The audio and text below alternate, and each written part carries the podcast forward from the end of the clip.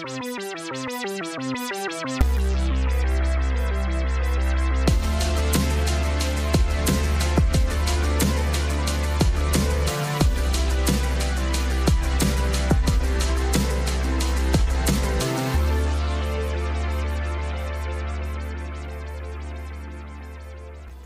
welcome back to Zenith Podcast. I'm your host, Cesar Davila, and I'm here with a very special guest. This is going to be a very special episode, actually, because today I have Todd Esparza. He is a current college student, or a current classmate as well. He is studying history to be a future educator. Hi, welcome, Todd. Hi, thanks, Cesar. Hi, and we're here specifically to talk about, we're doing a deep dive today. Today, we're going to talk about uh, resources with schools from K through 12 to college and um, kind of shining a light with spe- uh, specifically with disability services. And um, I'm really glad to have you on, Todd. And can I ask you, like, why is it so important to talk about these things? I think it's important because a lot of the system for public education kind of relies heavily on learning options that some people with disabilities like myself may not be able to access fully. And it's important for us to provide information for certain people who may head into teaching um, as a career and they have a student who has a disability. It's something that they should be aware of. And um, just to start off, just so everyone who's listening can understand, um, your perspectives better, can uh, can you talk about your like your your life and your disability?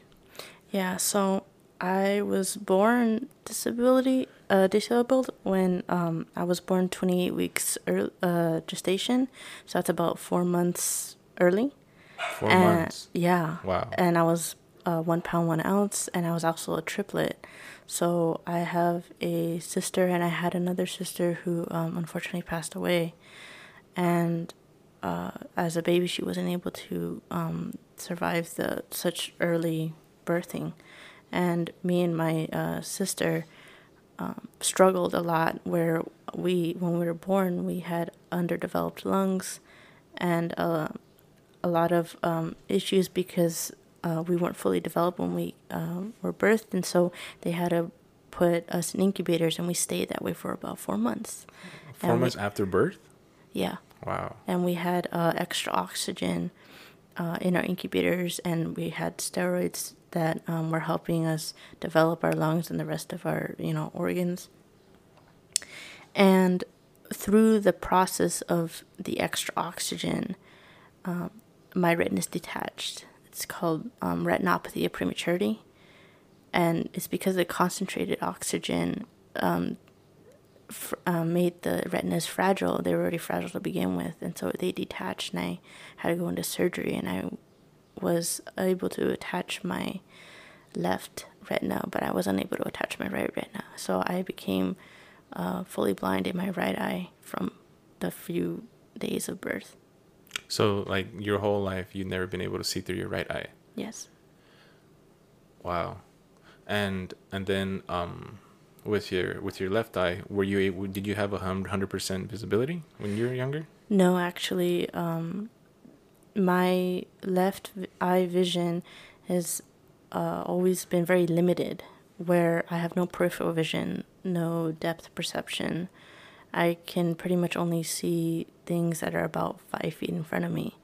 And so for me it was it's something that I'm used to because I don't have any other alternative um, vision wise, but it's a definite impact versus when I'm explaining how I see um, in colors and um, two dimensional all the time. I have no um, depth perception, so everything looks flat to me. And uh, can you also kind of describe like how is it that you see? Yeah, so when I'm looking like at down the street and you see um, there's poles and there's trees and stuff like that, I only see colors and blobs.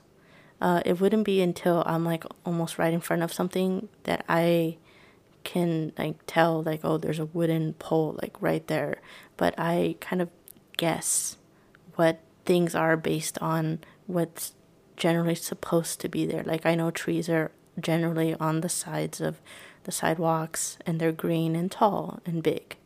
And the poles that sometimes happen, they're usually on the left side um, towards the street and they are very tall and slim and dark because they're made of wood or other metal.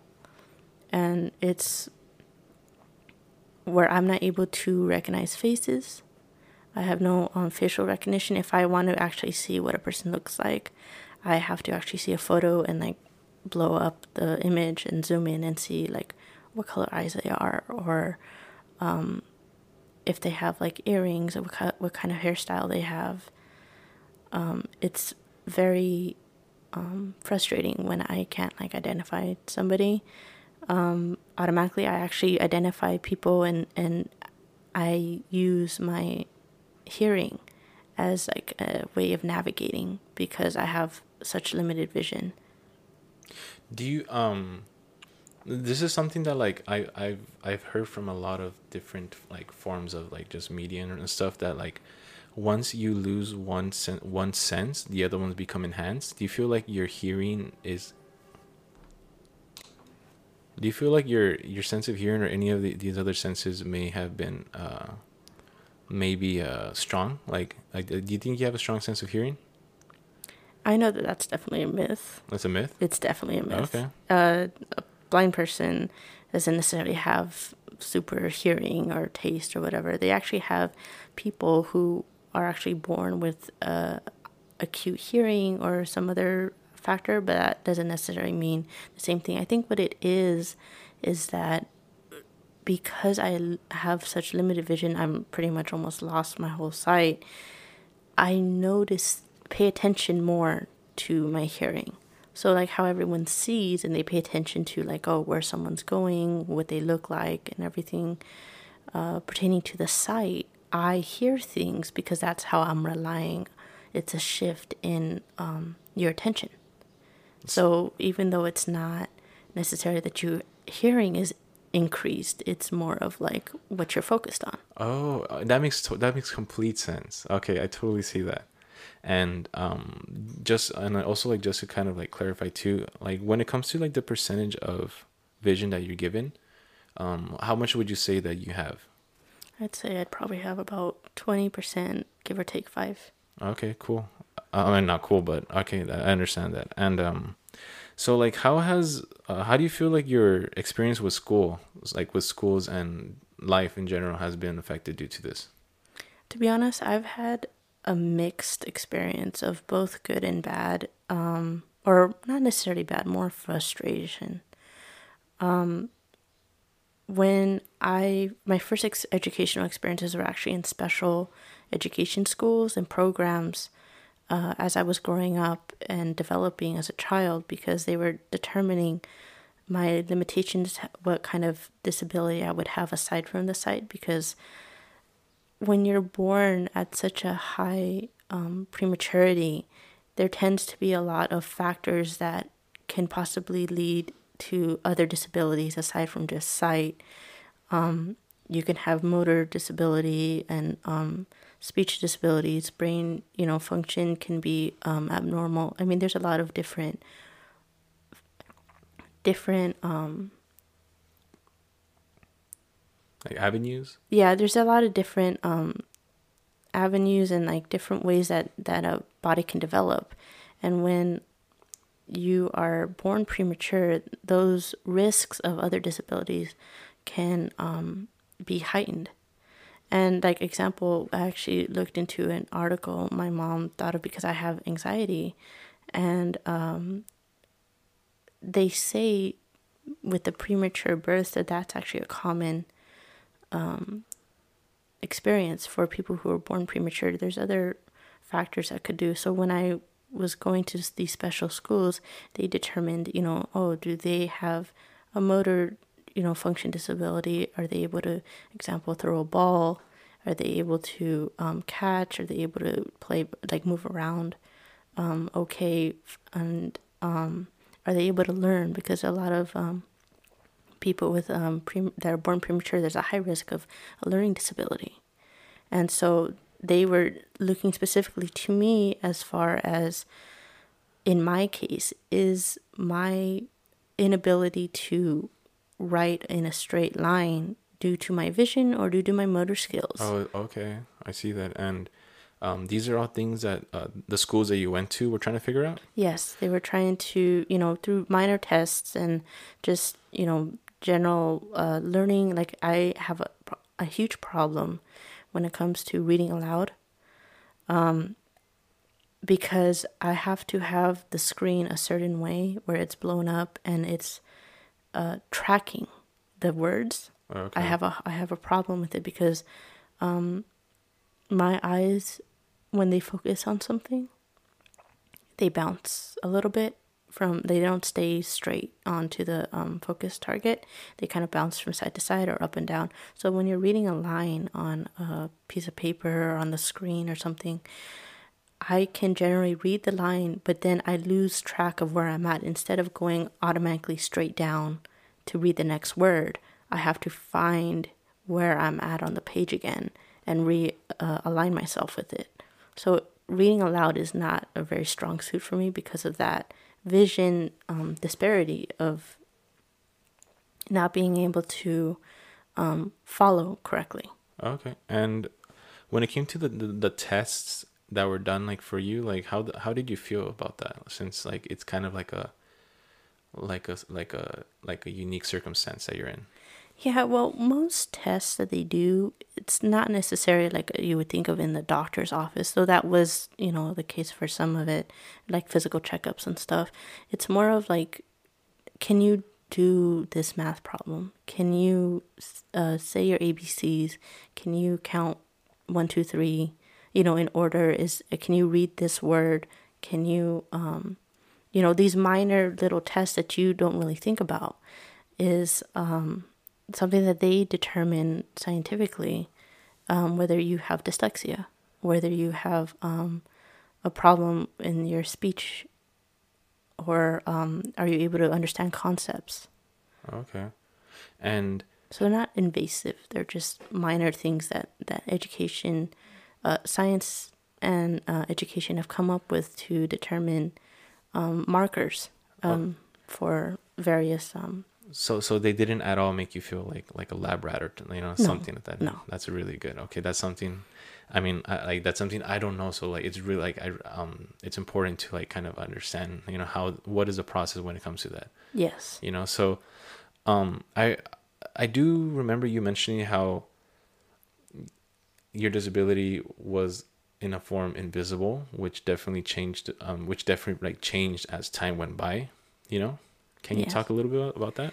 So, after I went through my special program all the way to pre K, where I learned ABCs, one, two, threes, and everything like that, how to spell my name, then they determined that I was able to go into kindergarten. But it was decided that um, uh, in a public school, I was able to attend public school. Um, and it was decided that I would be held back and redo kindergarten just to be able to ensure that I was able to um, kind of blend, not blend in, but not assimilate. It's like be used to my environment because through the special education programs that I was uh, interacting with prior, you have a lot of focused attention, specialized attention with your teachers. The classrooms are smaller. The education environment is different. There's a lot of colors, there's a lot of singing, there's a lot of um, activities that you do with interactions with the other students. Versus when I went into the public school education system, you're more reliant on not necessarily having a close relationship with your educator but um, being able to follow along with everyone else, um, being able to keep up with the um, the school the school curriculum and how uh, fast paced it is. They were worried that I they didn't want me to be fall behind because I'm not used to that environment. I'm used to the teachers going by my pace. Yeah.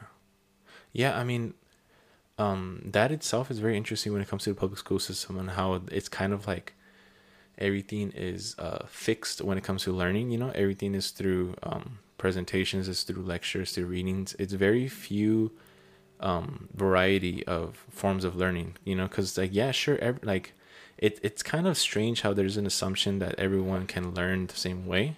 You know, and I could see how they like um did the like uh, the adaptation of it did you like it? Or did you prefer like the variety of forms that you were learning before that? I definitely advocate for the smaller classrooms and the specialized education that i had in the special schools. Unfortunately you probably only get that in a private school. Yeah because of the resources that are given yes yeah i mean that totally makes sense because like i think on average like classrooms are about um, 30 students, you know, with public education.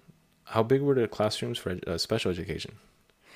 Special education, I think we had about 10, maybe 15 kids, at the most 20, if I remember correctly. I mean, there was different classrooms, and I'm following off of everyone going to recess. So there's was quite a few students, but at the same time, it was very small. And actually, um, I want to amend that uh, it wasn't until uh, third grade that I actually got this form of new education because I actually went to a private school the first K through second grade. So I still had a little bit of the smaller classroom sizes and um, the interaction with um, teachers was a little bit more focused, but it was still more broadened than what the special education programs did. You know, it was kind of like an in between. Okay. And uh, something we mentioned before the podcast that I I would uh, I want to like kind of like um, come back to is kind of like it's like the word special education. You mentioned how um, you feel better and like it was just is like I, which I agree with you is um, kind of switching the word from special to like alternative or like other form like another word for it because I think special education um, has this weird uh, connotation. Yes, you know like like um can you elaborate on that? Yeah, I never really liked the term of special education just because it's to me because with my disability specifically I have a bright mind. I'm able to understand concepts. I'm able to follow along with the education system. The difficulty that I have is my vision. That slows me down, but not necessarily caps me in my intellectual endeavors. For a thing that needs to be special, it needs to be different also. And I feel like for the dis- disability community, we're not special as indifferent. We're just another form, another alternative to how we learn and how we experience things. That doesn't mean that we can't read. That doesn't mean that um, we can't do math or that um, we don't want to go to college like everyone else. It just means that we have other obstacles that we need to overcome and other ways of doing things than a person who doesn't have an ailment um, it's important to understand that the wording that we use to describe these programs needs to be inclusive and positive. It doesn't necessarily need to be something that's like isolating, isolating, you know, and separating, and separating. Yes. Yeah, because like uh, something that it kind of uh, connects to when it uh, when it comes to races, except for this isn't race, but this is with the abilities, is like separate but equal.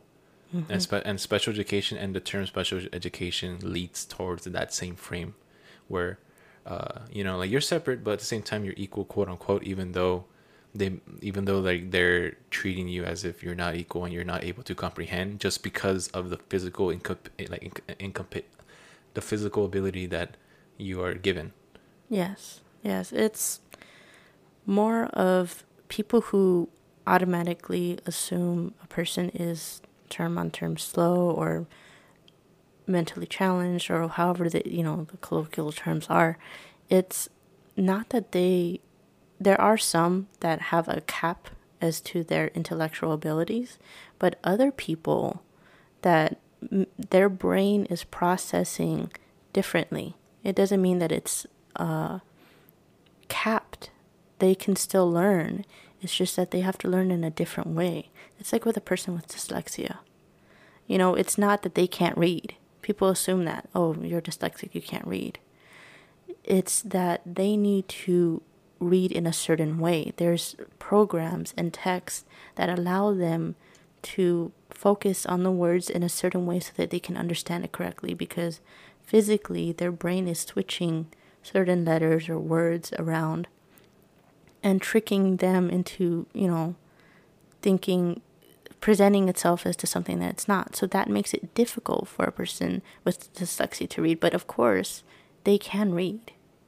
You know, with a person who uh, is mentally um, challenged, or I don't know the exact term. I think it's like I think now the term is just becoming disabled rather than Yeah. challenged. You know. Yeah. Yeah. it's like they have they have as much opportunity to do what they want And potential, like and potential yeah Yeah, I totally agree with that. And something also you mentioned before it's kind of how you were accommodated with with what you have, you know, with the books that you have. Can you kind of go in depth with that? yeah so when i went into public education this was around uh, grade three up until um, now um, i have to have a special currently it's special programs but before it used to be actual texts where um, in middle school and high school you get a textbook for the class. And it's a big usual big hardback textbook that you have to that i personally had to lug around. Um, when i went to school we didn't have lockers. So when we had to bring our textbooks because we had to do an assignment in class we had to bring all those textbooks back and forth. And for me because i'm not able to read regular print of like 12 point or whatever i actually have to read around 32 or 26 to 30 32 point bold in order to read something. And that takes up a lot of space on a page if you're trying to type something. And so what they did was through my iep um, person who is like the specialized um, teacher who works with disabled students and she provides resources for the person who needs um, accommodations in a classroom through the K through 12 system. Uh, in college, you have actual centers that um, will help you with the accommodations, but um, in the K through 12 system, it's one person. Okay. And um when it comes to K through 12, um was it just one person for like your school or like for the district? Yeah, it would be one person for the district. The district? Oh my god. As far as my knowledge is yes. Yeah, well, I mean, also, I'm pretty sure it all differs when it comes to the resources that are given from schools, you know. Mm-hmm. And uh, let's dive in a little bit to the resources that are given. So, um, the classes that we're taking right now that's allowing us to do this is um, Ethnic and Women's Studies on Education and Social Change by Dr. Jose Aguilar in Cal Poly. So, what he does is he's teaching this course. He created this course, which is magnificent and totally amazing. I'm so happy that he did this because it allows us to understand this. Is how different um, resources are dispersed depending on the communities that are surrounding it, you know. And he specifically mentions, um, he does uh, two really good um, comparisons on the difference with resources with uh, Crenshaw High School, in which the population, the student population is 1,400. Um, the demographic of it is 77% black, 22% Latino, and then less than 1% for both white and Asian. The median income there is 37,000 for the family. 37,000. And because of this, the resources, the hallways, the architecture, everything there is very um it's very like how do I say this? Um not up to date, you know? like they don't have the resources, the money to put into that and this and if the classrooms and if the hallways and and the physical architecture is not up to date. What makes you think the resources and programs that they offer to students is up to date too? I'm pretty sure it's definitely a lot harder for a school like crenshaw to find uh, abilities to accommodate people that um that other schools would be able to, you know, and and he compares uh, Crenshaw High School to Palos Verdes Peninsula High School, which is in Rolling Hills Estates, California, near the coast. This one, the population is 2,400 students. The demographic for this is 43% white, 44% Asian, 8% Latino, 3% black, and the median income is $145,000 for the families around it.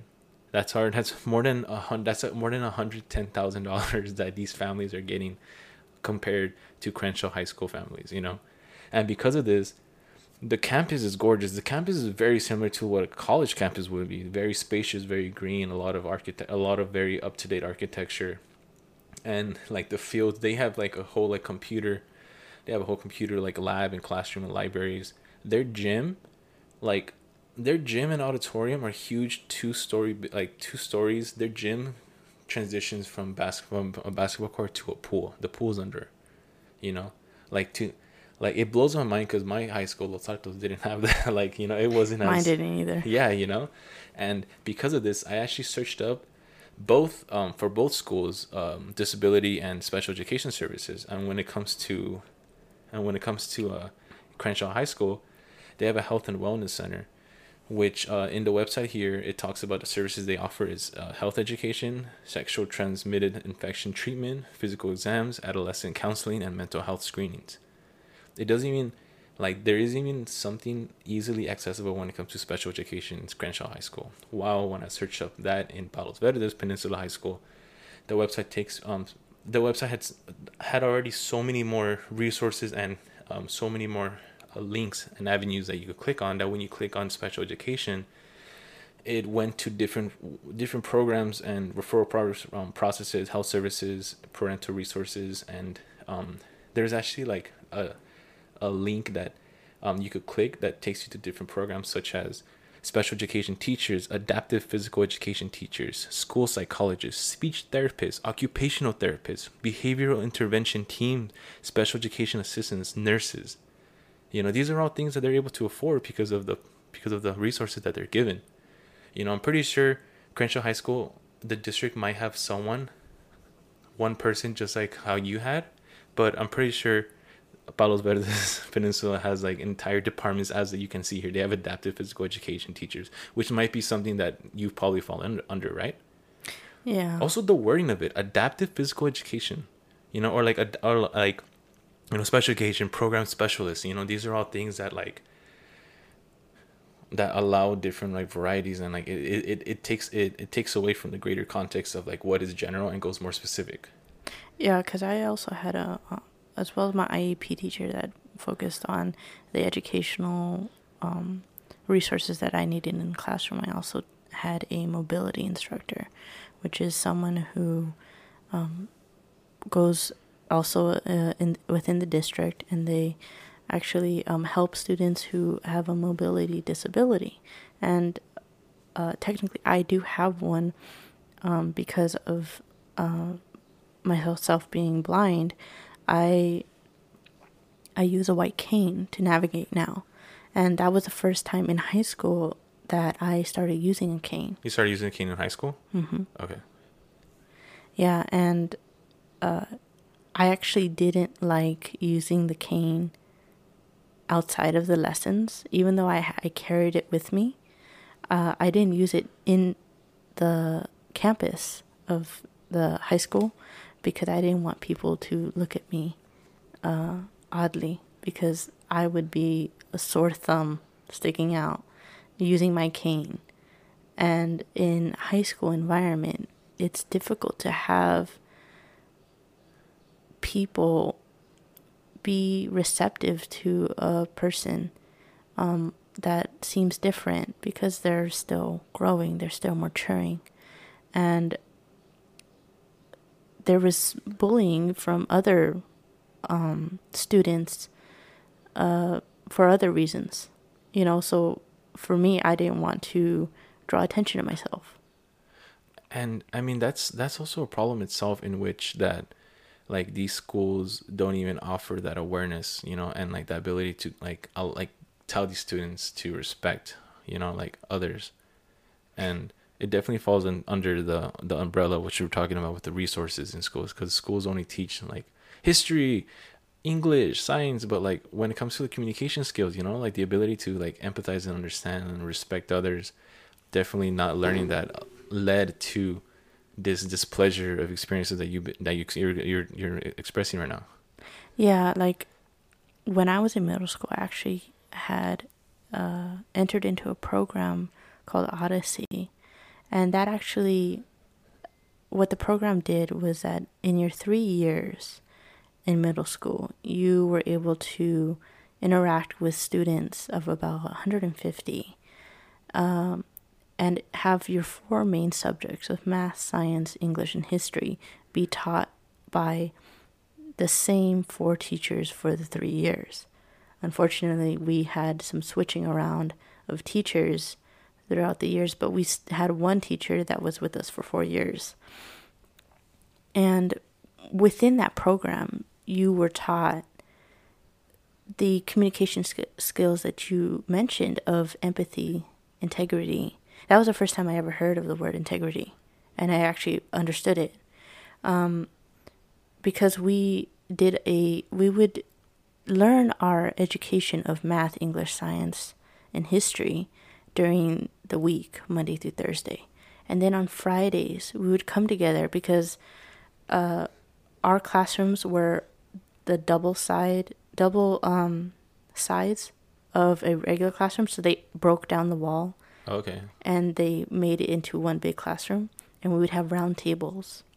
And we would um, clear those tables and put them all stacked up on the back. And we would all sit down 150 students that would be able to fit in the room, and we would have a lesson in a certain skill that um, the teachers wanted us to talk about. And we would either have a presentation and discuss what a word means. So, for example, with integrity, um, I know that we did a reading on the flowers for Algernon, and it discussed in uh, we used that reading and we we talked about the meaning of integrity. What does it mean to be uh, to have that character trait? And we would go and we'd actually do a small um, write up or uh, assignment, and we would uh, connect the word into our everyday life, and we'd come back and we'd reflect. And having that community based learning was something that was very transformative, especially in those years, where even to this day, uh, if I were to walk into a room and see another person that was in that program, I would be comfortable enough to go up to them and say, Hey, how's it going? How are you doing? And to have a conversation with them because we had a connection through that program.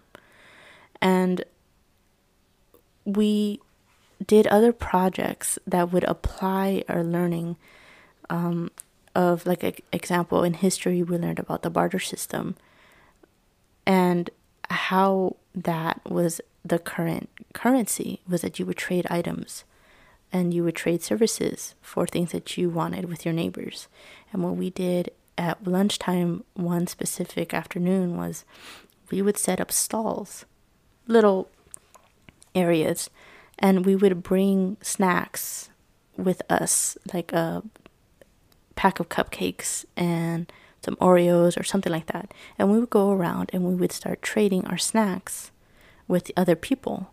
And it would have a it would be able to have a practical and for them, you know, it's about money. It's about how ma- how many resources can they get from the state and federal government based off the attendance of their students. And for for students to understand this concept of the teachers and the school need students. That's why it's so successful when uh, students speak up and they uh, walk out or they have strikes or they um, create committees and um, have a activist perspective on their education system because that is what is needed in order for change to occur. Yeah, I mean that leads to direct change, and like there's a few things that you know uh, school systems, just people in general, can do to create a more um a more like uh, uh how do I how do I say this like welcoming not just welcoming but like uh, a more motivating environment for these students to do this you know and uh, this is and I, I want to bring up another article called um, "Whose Culture Has Capital: A Critical Race Theory Discussion of Community Wealth." Cultural wealth. This is by uh, Tara J. Yosso, and this specifically, uh, the the concepts that, that we want to bring up here is uh, the use of capital and and how to change and adapt uh, frameworks and just people to engage into these other I mean these other forms of change, you know, and to want to like want change and to create change, you know. So um when it comes to capital, uh, the one you like, the one that you want to bring up is aspirational capital, correct? Yes. Yeah, so aspirational capital refers to the ability to maintain hopes and dreams for the future, even in the face of real and perceived barriers. This allows students to understand that like the possibilities are endless and they shouldn't be limited to what they think they deserve, but more on what is their potential and how to fulfill that potential. Yeah, so um, before I start on that, I just want to explain real quick that um, Yosso's article is discussing the importance of capital in the education system and in society, and how usually there's only two forms of capital that is who you know and what you know. And with the disparities and inequalities of the education system, most of the time, people who are part of the communities of color don't have necessarily these two capitals.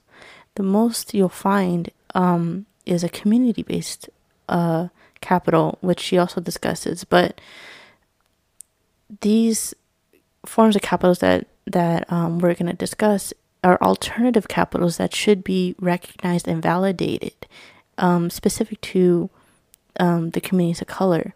Um, for the aspirational capital, I um, deeply identify with this because my mom was the one who pushed me and my siblings to ensure that we had a good education.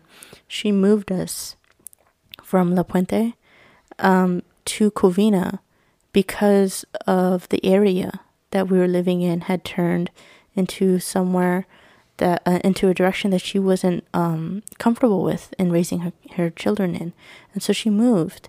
Um, and she put us in schools um, that were better for us because uh, she wanted to ensure that we had a better education than what she did. She grew up in LA, and um, she grew up in an environment where um, it was difficult to have a quality education with the uh, environment that she lived in and the household that she lived in. And so she didn't want any of the struggles that she had to go through um, in her educational um, system, uh, in her educational experience, um, to uh, to be able to avoid that for us. And so she put us in the best schools that she could. Um, and she made sure that we did our homework. She made sure that we uh, did assignments on time and went to school on time. And it's through her pushing of this you can follow your dreams. You can do whatever you want as long as you put your mind to it. And you can uh, have this form of base, like we will support you uh, as best we can to ensure that you are able to do what you want to do. This basis of like resilience and this basis of um, positive encouragement allowed me and my siblings to be able to work hard in our, in uh, in our assignments and in our uh, follow instructions and in our education system to continue despite the challenges that we had. Yeah, I mean, I, I, I totally connect with you with especially um what you meant with like what you said with like how your mom like cha- like moved you to schools because that's what happened with me. I was um I'm in La Puente and I was supposed to go to the Bassett Unified School District. I was supposed to go to Bassett High School because Bassett High School is legit like a three minute drive, ten minute walk from my house. But she used my uh, cousin's address in Hacienda Heights to allow me and my sisters to go to Los Altos High School because that was apparently a better high school to go to. Yes, I mean if you look at the high schools and the uh, districts that are in my area, there's only a handful, maybe two, if I remember, that actually have um, what's called the IB program and the AP programs, which were um, they are high school programs that allow students, again, a select few of students, to enter into the program and learn more beyond uh, what is required in the regular high school classrooms. We did projects and we did other um, critical thinking when it came to um, the readings that we did and the education that we received. And if we had gone to the school that we um, were supposed to go to based on our address at the time, we would have gone to a school that didn't have those programs. And um, the difference between the uh, houses that I lived in when I went to high school and the one I live in now is um, a difference of only one street um, on Grand Avenue, where you have on one side of Grand, you have houses that are simple and they're um, still modern and everything, but they are only one story. And uh, I lived in a cul-de-sac, so it was a quieter street, but there's businesses all along Grand and, and there's apartments. And um, just you can tell it's like more of a working class environment versus if you go on the other side of Grand. Um, on those streets, and that's where the school district was, you have two story houses. It's like an immediate difference in the income level. You have um, two story houses with pools or with larger yards, and um, those high school and middle school um, environments reflect that. I remember this one time um, personally uh, when I went to high school. I was a wrestler um, for the high school. Um, they had a, made a girls team, and um, at the time I uh, was uh, following along in in um, going to the wrestling program, and at that time uh, it was my senior year, and they went and offered the option to have polo shirts for all the seniors, but you had to pay a certain amount of money. And at the time, my dad works in construction, he couldn't afford it. We were, you know, uh, unable to afford the um, extra uh, polo shirt. And when I got my package of like the sweats and all that stuff that you need to gear for the workout and everything, I noticed that every other person on the team had a polo shirt minus me and a couple other people. You know, and so there's like a difference in the income uh, that you can see from the people who could afford polo shirts versus the people who couldn't. For various reasons, I didn't go and ask them what they were, but you know, it shows in my perspective growing up that we were definitely living in an area that we probably couldn't really afford if it weren't for certain circumstances. Yeah, and then like the fact that it shows through small things such as a polo shirt, you know, really does emphasize the the difference in communities and like and cultural wealth that's like distributed amongst the resources offered in schools. Yeah, I mean, we had free lunches that were um, in the lunch program, and we qualified, and I know a couple of students um, who also did. But then you had uh, other students who they paid for their lunch.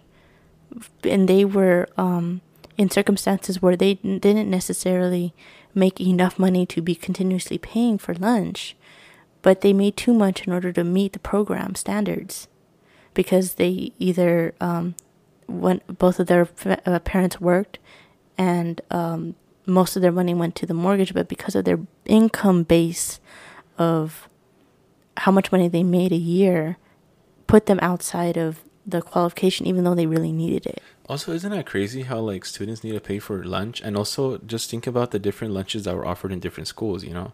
Cuz like Los Altos and Bassett were offered really really like I remember high school food being disgusting to the point where like I got it for free, but I didn't even want it because it was it just tastes so bad that my mom would just make me sandwiches and salads for lunch.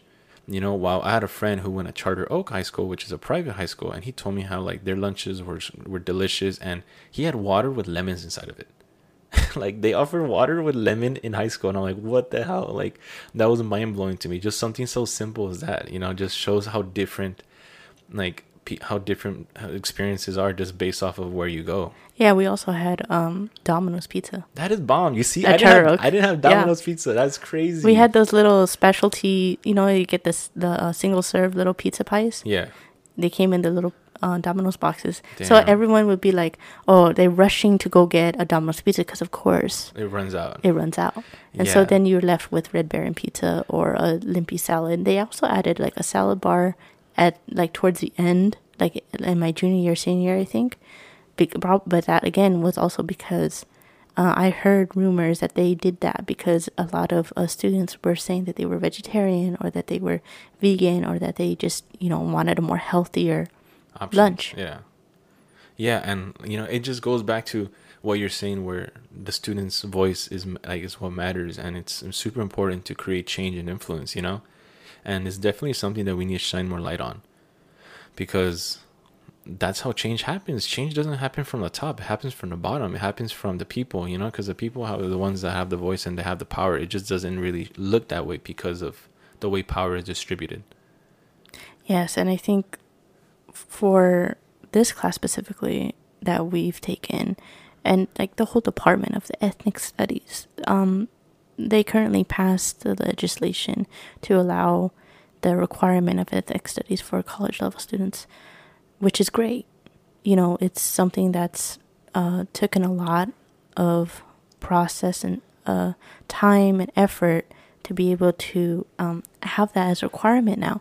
But at the same time, it, it needs to go further into the K through 12 system because, as we know, taking this course, education is key. This is how you mold um, the students.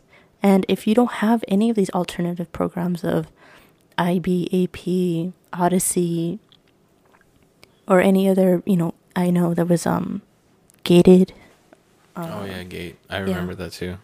So if you don't have any of those special programs and you're in high school where like my mom was in, where some of the teachers were trying to teach you and some of the teachers were just passing you it becomes this idea, you become this um, student that's apathetic to education.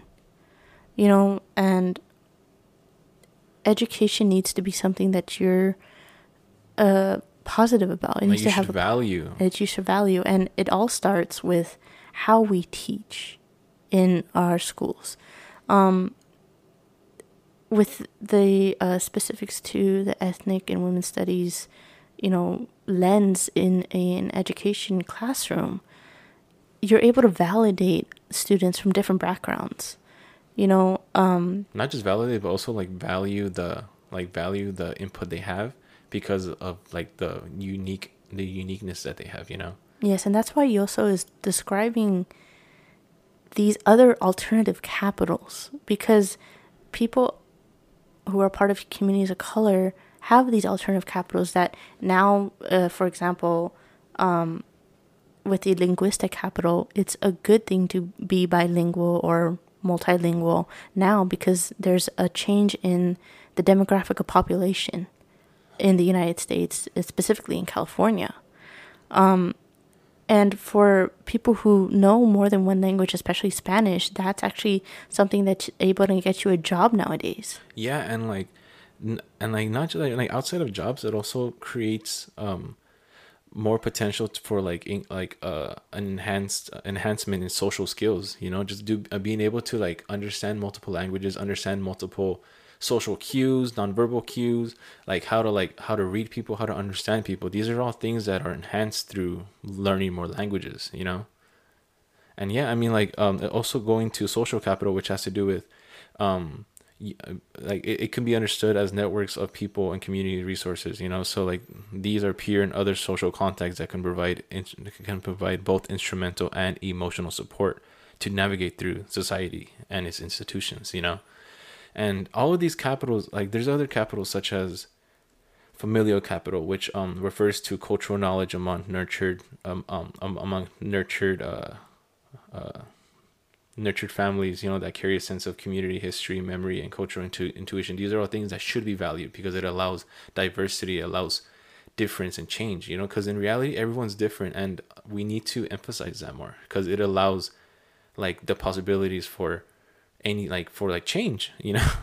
Yeah and i know that um for me being a first generation college student me and my siblings we're able to help our cousins who are younger than us be able to navigate the uh, requirements to get into college because uh, most of the older generation of my family either graduated high school or didn't graduate high school because of external factors and being able to help out and uh, my cousins who are getting into college now with FAFSA and the requirements of like you should take this class, this class to speed things along, um, allows people to have another extra support system.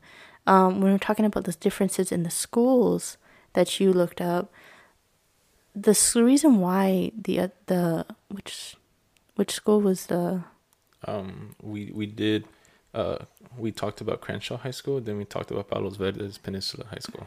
The reason why that um Palos Verdes is a better school in terms of like the scenery, the aesthetics, the way it looks is because it's been had resources put into it to make it look that way, right? Yeah. And that goes to the surrounding areas. What who are their donors? Who are their who's putting money into this school? Versus um in some of the other schools, you have small business owners that come and they donate scholarships or they donate, you know, to have resources from uh, being alumni of schools. But if the wealthy population of the United States were to donate and put effort into all of the schools, they can all look like Palos Verdes. Yeah, they can, and they and like they and like they don't even need the community to donate. They have the resources for that. They're just not doing it, you know. But um, I really have hope, and uh, I really believe in the future in which the people who are going to school now to be educators like yourself are going to help create this change. You know, because change takes a long time. We do see change. It is slow, but it's there. You know, and um, with that being said, do you have any uh, final uh, words or remarks you want to talk about? I feel like this is a great opportunity to have people understand that the United States education system is old, outdated for outdated, sure. yes, and it needs to be updated uh, in terms of not having edu- uh, teachers looked as you know the authority of all knowing information that they can't you know that the students have m- most of the power. They invite questions. They invite challenge. You know, students should do that. Yes. Yeah, I mean, yeah, I totally agree, and that's something that uh, it's possible in the future. Sadly, it's just gonna take some time, but we it's possible. You know, we just need to we need to put our voices in to do it, and this is something that we're slowly doing one way or another. One way is through here, through the podcast, you know, allowing us to spread this information to understand the difference in resources that are being given within school systems, you know. And um, with that being said, Todd, I just want to thank you so much for being on here. You know, um, thank you for sharing your experiences. This is definitely a unique experience that you are living right now, and more people need to understand that. So again, I appreciate you being vulnerable and opening up about what what you have gone through. Yeah, for sure. Thank you, Cesar, for having me. Yeah, and uh, with that being said, thank you everyone who tuned in, who listened. I really appreciate you too. You helped me feel the potential being fulfilled with what I can do and uh, what I can create with change and just uh, understanding resources. Uh, for those who aren't yet, you can follow me on social medias at zenith underscore podcast on Instagram and Twitter. Slowly, um, there's going to be a big announcement coming within the next few months about uh, what Zenith is going to be doing moving forward. So just stay in contact with that. Make sure to follow to keep up with all the, with all the episodes. And um, I just want to say again, this is really important, and uh, I, we're going to conclude this week, this episode again, we talked about the resources in schools and talked about disability services. This is definitely something that needs to be sh- uh, more light needs to be shined on. So thank you again for giving this putting this opportunity to listen. And until next time, you know where to find me at the Zenith. Have a good day.